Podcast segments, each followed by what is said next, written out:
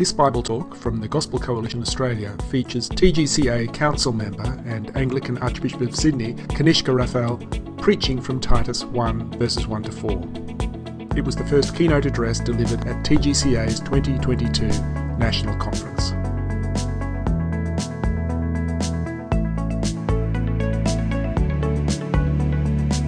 It did not become difficult to preach the gospel in Australia on the day that the Essendon Football Club CEO Andrew Thorburn was sacked.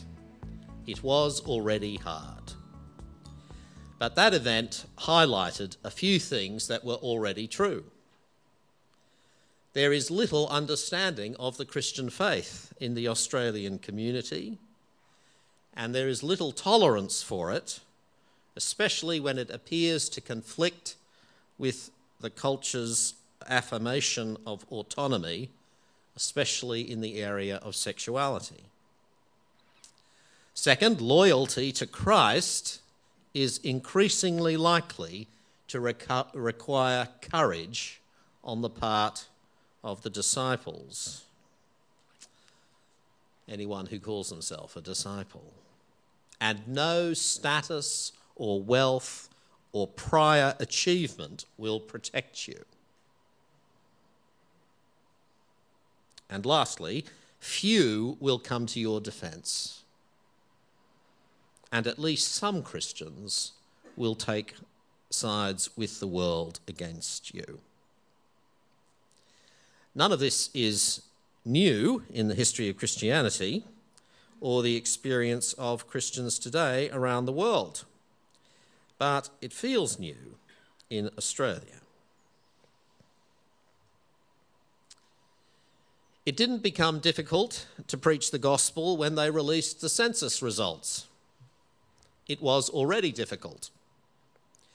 But the fact that fewer than 50% of Australians now identify as Christians and more than 30% identify as having no religion highlights something about the context of our ministry.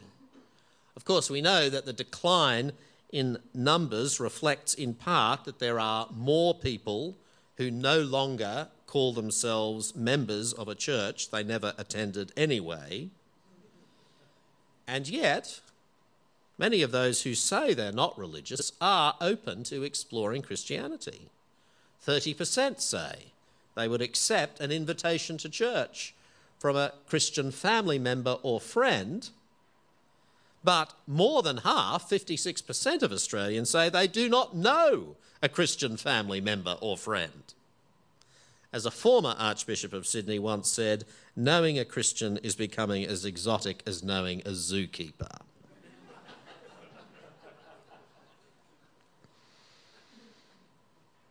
It didn't become difficult to preach the gospel in Australia when the world fell into the grip of the COVID pandemic. But 30 months later, most churches and their leaders continue to work out what the lasting impact and implications are. We have by no means escaped the global blanket of grief, not only over lost loved ones, but so many kinds of loss that have inescapably burdened us all. And the ministers of the gospel who had responsibility for the care of souls and sought to continue in the midst of the pandemic to reach out to their communities in service and love with the hope of the gospel in the midst of so much despair and anxiety, the ministers of the gospel themselves were not immune from the pressures of caring for their own families and the need to maintain a personal sense of spiritual and ministerial vitality. And many have still not had a proper holiday. If you're finding it hard to bring the life-giving, sin-washing, heart-healing, soul-saving gospel of the Lord Jesus Christ to your community, I'm not surprised. And so we're spending a little time in the letter to Titus, in part, I guess, because it was written to an experienced and trusted fellow worker of the Apostle Paul, who had an incredibly difficult task before him in an unpromising cultural context. Chapter 1, verse 5, whatever we didn't finish, Titus, put it in order. Now, Paul's relationship with Titus probably goes back to the earliest days of his ministry to the Gentiles, the so-called unknown years. At the beginning of his ministry, he'd taken Titus with him as a relatively new convert to Jerusalem, withstood the pressure of the false brothers, as he calls them in Galatians, who wanted Titus to be circumcised. Titus had been Paul's emissary and ambassador on several occasions to the church in Corinth, gathering the collection, delivering the stern, tearful letter. He was able, experienced, and trusted. Not a newbie. Paul's description of him in verse 4, one of my verses, as his true son, speaks probably not only of Titus's conversion through the preaching of Paul, but also of the authenticity of his faith, proven in the crucible of years of mission experience and grueling gospel work alongside the now aging apostle. I take it the pastoral letters were all written after Paul's first Roman imprisonment, and soon after, perhaps in the early 60s, Paul had joined Titus in Crete in mission and seen several churches planted on the Mediterranean island. And now from Nicopolis, Paul writes to Titus saying in verse 5 of chapter 1, not my verse, I know, the reason I left you in Crete was that you might put in order what was left unfinished and appoint elders in every town. Because there are churches now in every town. But there is disorder in the churches in Crete, and Titus's task is to set things right. Well, how bad are they exactly? There are no elders, but nature abhors a vacuum, and so do churches, and in the absence of elders, there are plenty of voices. Verse 10, rebellious people, full of meaningless talk and deception, disrupting households, teaching things they ought not to teach. Paul calls them the circumcision group, suggesting they're part of the church. But verse 16, they claim to know God, but their actions deny him. You need to bring order to these churches, Titus. But in addition to the problems within the church, the culture, a culture that has never before been impacted by the message of Jesus, is deeply corrupt. And we might wonder what will happen to a culture that forgets its impact, its connection with Jesus.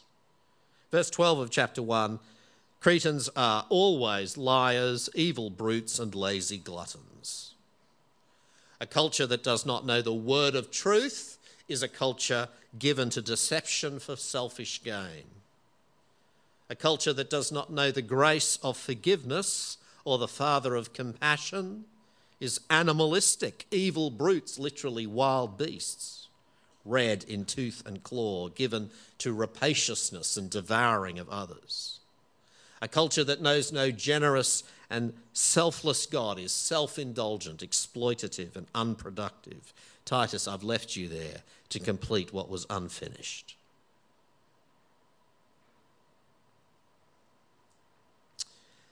I've spent a little while setting the scene for this letter, hopefully not stealing too much of Paul's thunder, to offer an explanation for why Paul's introductory greeting in this letter is unusually long.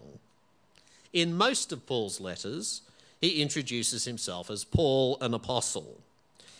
includes any co-workers who might be with him, and proceeds to identify the people to whom the letter is addressed, the Church of the Thessalonians to the Church of the Thessalonians in God our Father and the Lord Jesus Christ, and so on. But in this letter, he takes 70 words to introduce himself before he greets Titus by name, and Titus already knew him. And in those three verses, he piles on theological and biblical themes and ideas. Now, why? I think it's because he knows that things are tough for Titus.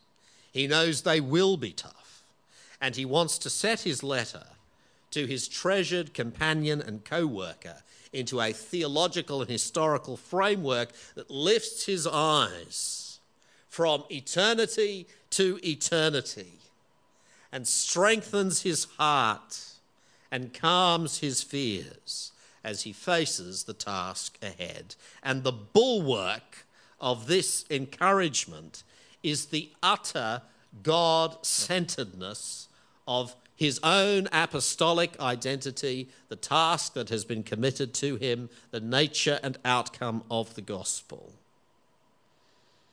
Though he speaks of his own apostolic identity and ministry, he does so in order to point Titus to the God of the gospel, in whom he is to place all of his hope.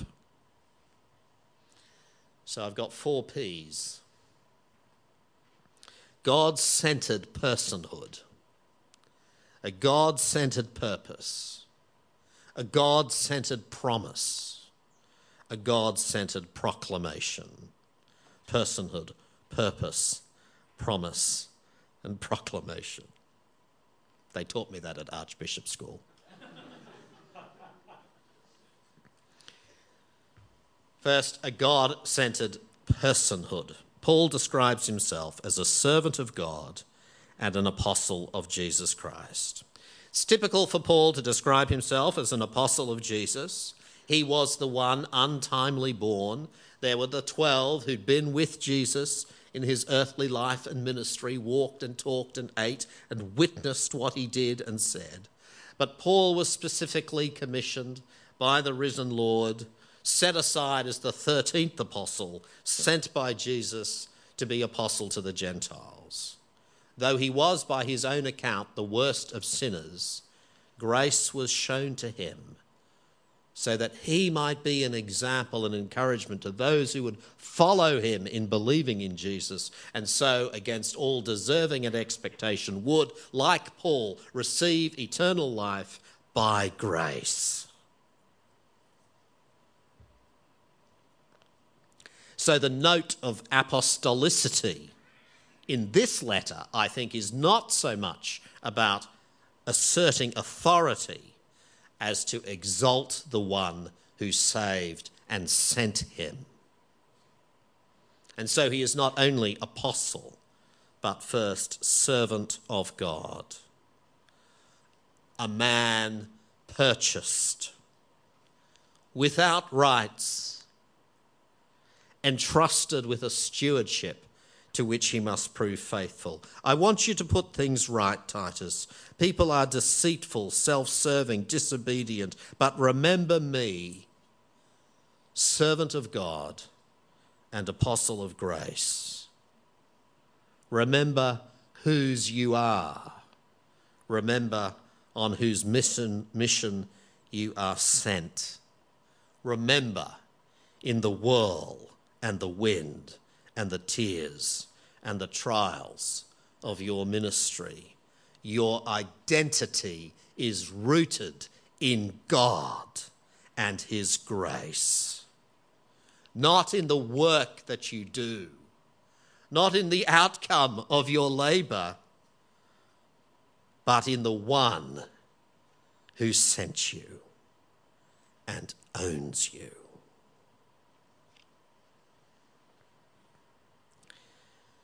Secondly, a God-centered purpose. Paul gives a 2-pronged description of his apostolic task.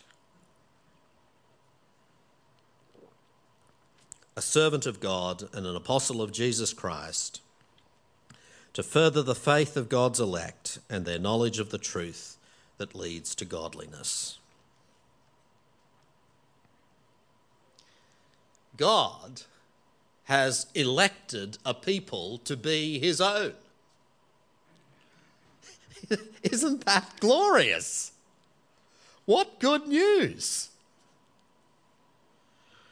God has elected a people to be his very own. The work that Paul and Titus shared in preaching the gospel in Crete has demonstrated that some of God's elect are in Crete, the place where everyone is always a liar and a brute and a glutton. It would be hard to imagine a place less promising for the preaching of the gospel than Crete. Unless, of course, it was Melbourne.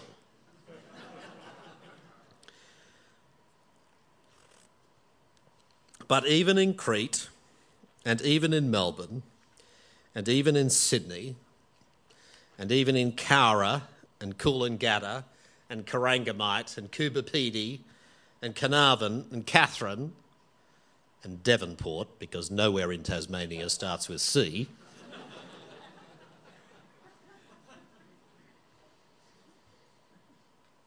God has elected some for salvation. And we know that because wherever and whenever the gospel is preached, some believe. Well, how about that as a reason to plant churches? The apostles' ministry is to further the faith of God's elect. They are God's people. God has called them. God has saved them. God will surely keep them according to his eternal purpose. And the apostles' ministry is to grow their faith, to deepen their trust, to strengthen their faith in the Lord Jesus, and to strengthen and grow and deepen their knowledge of the truth that leads to godliness. In our culture, people think of faith and knowledge as opposites.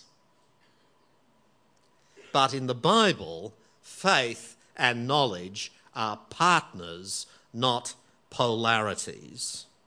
Christian faith is trust in things made known, shown to be reliable. Trust in Jesus proceeds from confidence that he is trustworthy. Faith in a biblical sense is the very opposite of believing in the absence of evidence.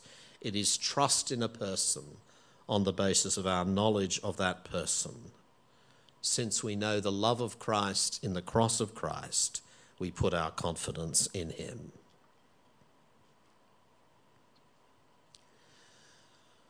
Paul affirms that the truth of the gospel leads to godliness. The people whom God elects to salvation are people elected to be conformed to the likeness of God by their faith in him and their knowledge of the truth.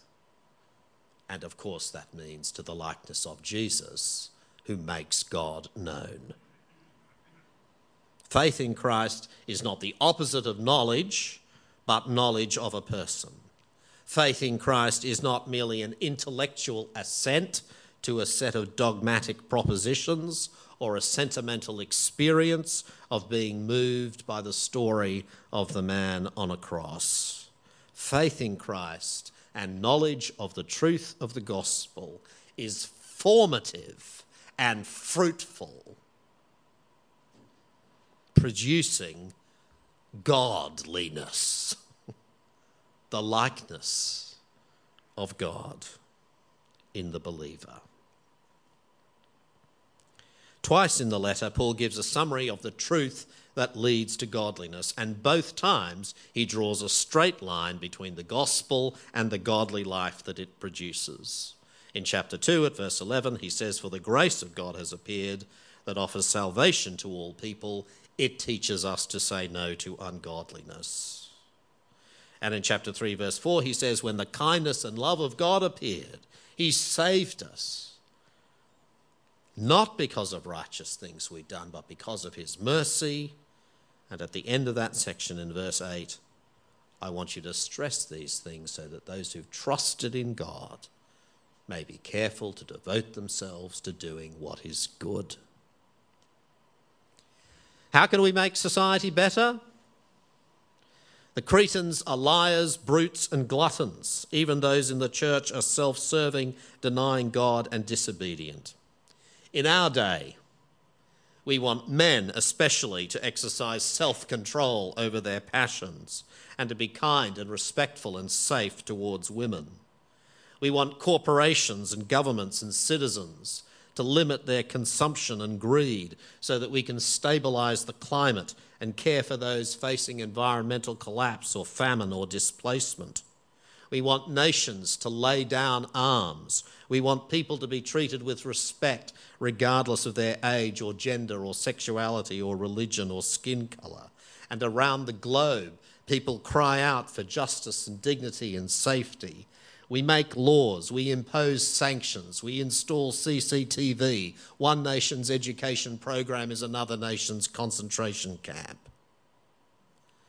The Apostle Paul says to his co-worker, I am the servant of God to further the knowledge of the truth that leads to godliness. I want you to put things in order, Titus. Remember that the knowledge of the truth of God's gospel leads to godly living. Beware those who claim that they know God, but by their actions deny him.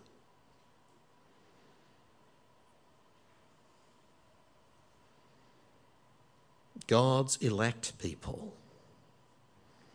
their faith in him and their knowledge of his truth will change the world one person at a time. The apostles' God-centred purpose. Thirdly, a God-centred promise. The faith of God's elect and the knowledge of the truth that leads to godliness is faith and knowledge, verse 3, in the hope of eternal life, which God, who does not lie, promised before the beginning of time, and which now at his appointed season he has brought to light. Faith and knowledge in the promise of the hope of eternal life. The power of this promise. What makes it capable of producing godliness in those who believe in it and offering a sure hope of eternal life? What makes it capable of this is that it is the promise of the God who does not lie. All Cretans are liars. The gods of the Greeks were notorious for their duplicity, especially in dealing with human beings, especially women. The divine Caesars of Rome were utterly cynical and cruel in their casual disavowal of any undertaking, whether to foreign kings or close courtiers or dismal subjects. But the God of the gospel is the God of truth. We admire those who speak truth to power. But we worship a God who speaks truth to the powerless,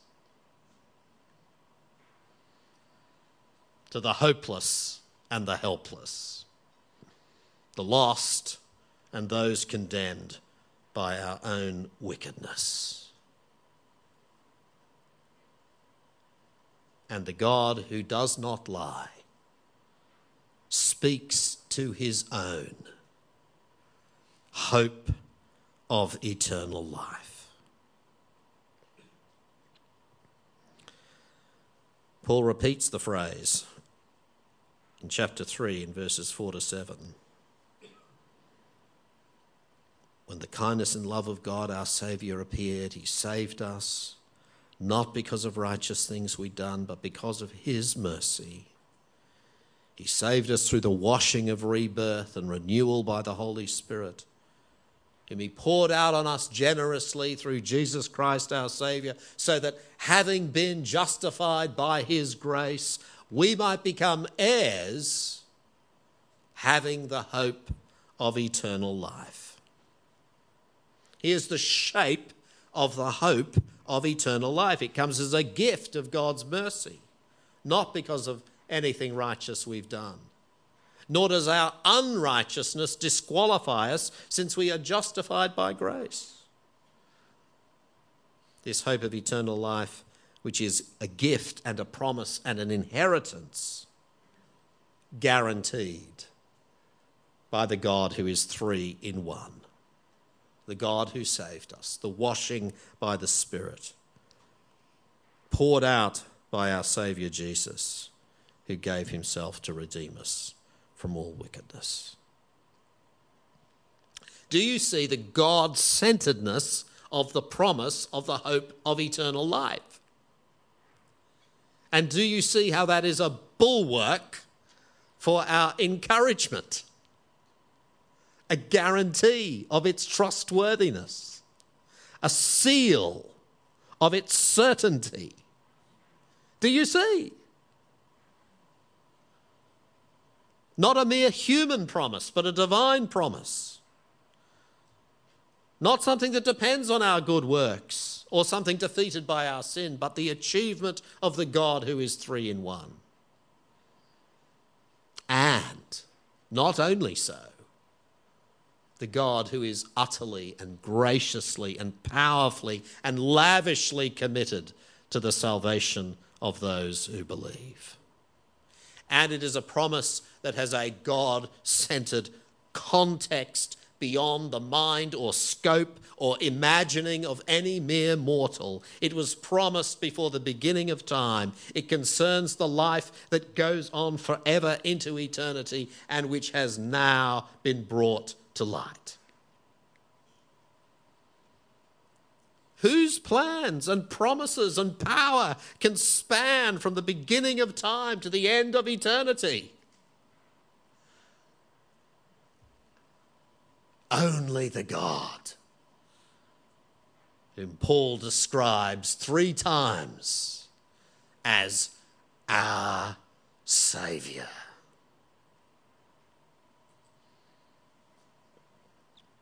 The churches are disordered. The culture is disobedient. The people are deceived and deceptive. I've left you there to straighten things out, Titus. Remember the hope we hold out and the promise we proclaim. The work of Father, Son, and Spirit in time and eternity to save. So that justified by his grace, we might become heirs, having the hope of eternal life.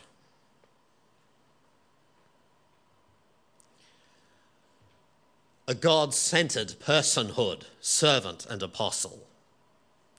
A God-centered purpose to further the faith of God's elect and the knowledge of the truth that leads to godliness.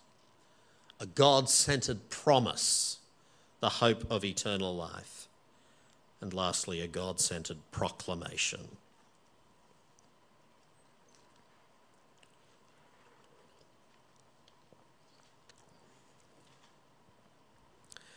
Paul says that God has now brought to light the hope of eternal life.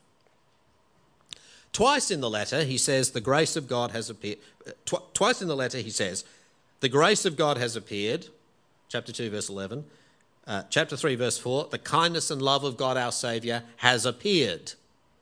And we understand him to be referring to the incarnation, at least I do. In chapter 2, verse 13, he refers to the return of Jesus while we wait for the blessed hope, the appearing of the glory of our great God and Saviour, Jesus Christ. Each time we understand him to be speaking about the personal appearance of Jesus. But in chapter 1, in verse 3, Paul refers to the hope of eternal life that has been brought to light at the appointed season through the preaching entrusted to me by the command of God our Saviour.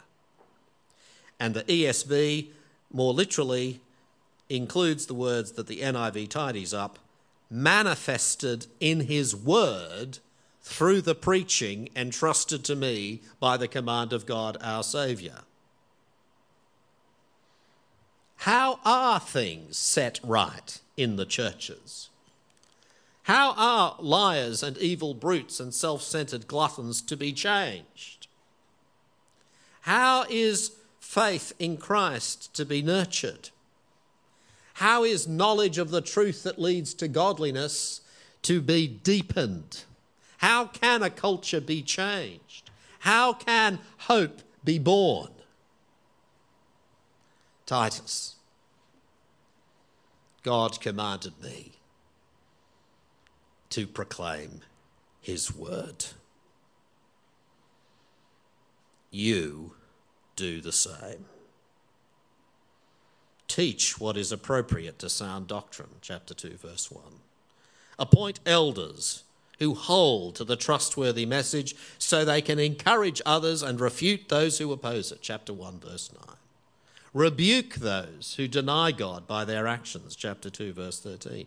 Teach the older men, teach the older women, teach the younger men, teach the slaves, encourage and rebuke with all authority, and set an example of godly living that accords with sound teaching. Chapter 2, verse 7.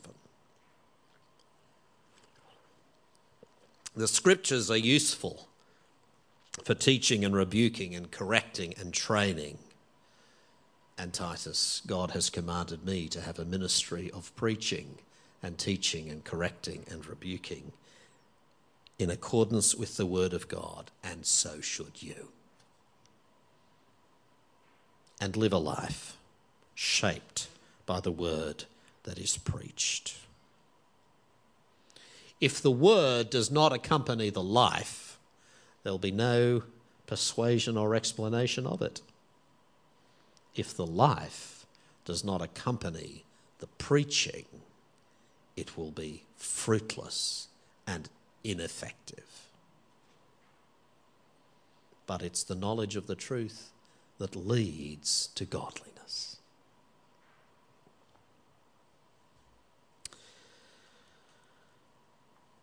And Paul, in greeting Titus, you can dispute this with me over morning tea if you want, but let's just go with it, shall we? Hints at the power of this word to change life and eternity, as he concludes. To Titus, my true son in our common faith, grace and peace from God our Father and Christ Jesus our Saviour. Paul and Titus have a common faith in the gospel word entrusted to the apostle, with the result that they together affirm that God is Father. They have been adopted into the family of God through faith in the gospel. This has come about through Jesus the Saviour, by whom they have been redeemed from slavery to sin and death, and they now enjoy fellowship in his name. Paul is father in the gospel to his true son, Titus, whom he delights to acknowledge in that familial way. Redemption, adoption, fellowship. And the present and continuing gift and experience of the redeeming, adopting, reconciling work of the gospel. Grace and peace. Gospel fuel for life and ministry. Grace from God in Jesus. Knowledge of God's mercy and kindness and love and help. peace in a world of opposition, challenge, disappointment, facing an uncertain future, a daunting task, a hostile culture. Peace. Peace. Peace.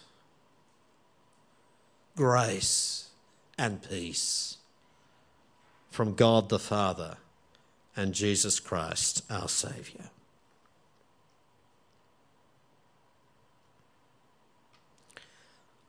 I've left you behind to set things straight, Titus. But you're not alone. You're caught up in the plan of God that stretches from eternity to eternity. The outcome is secure because it was promised by God before the beginning. It is now manifest through the preaching of the Word of God at the command of God. And you are not your own. You are God's servant for the sake of God's elect people, to hold out the hope of the gospel of God, which transforms us into the likeness of God, our Father. And in all of it, through the appearing of our God and Saviour, Jesus Christ, we live by the gifts of God's gospel, grace and peace. Amen. This talk has been brought to you by the Gospel Coalition Australia. Visit our website at thegospelcoalition.org.au to find other resources for your encouragement.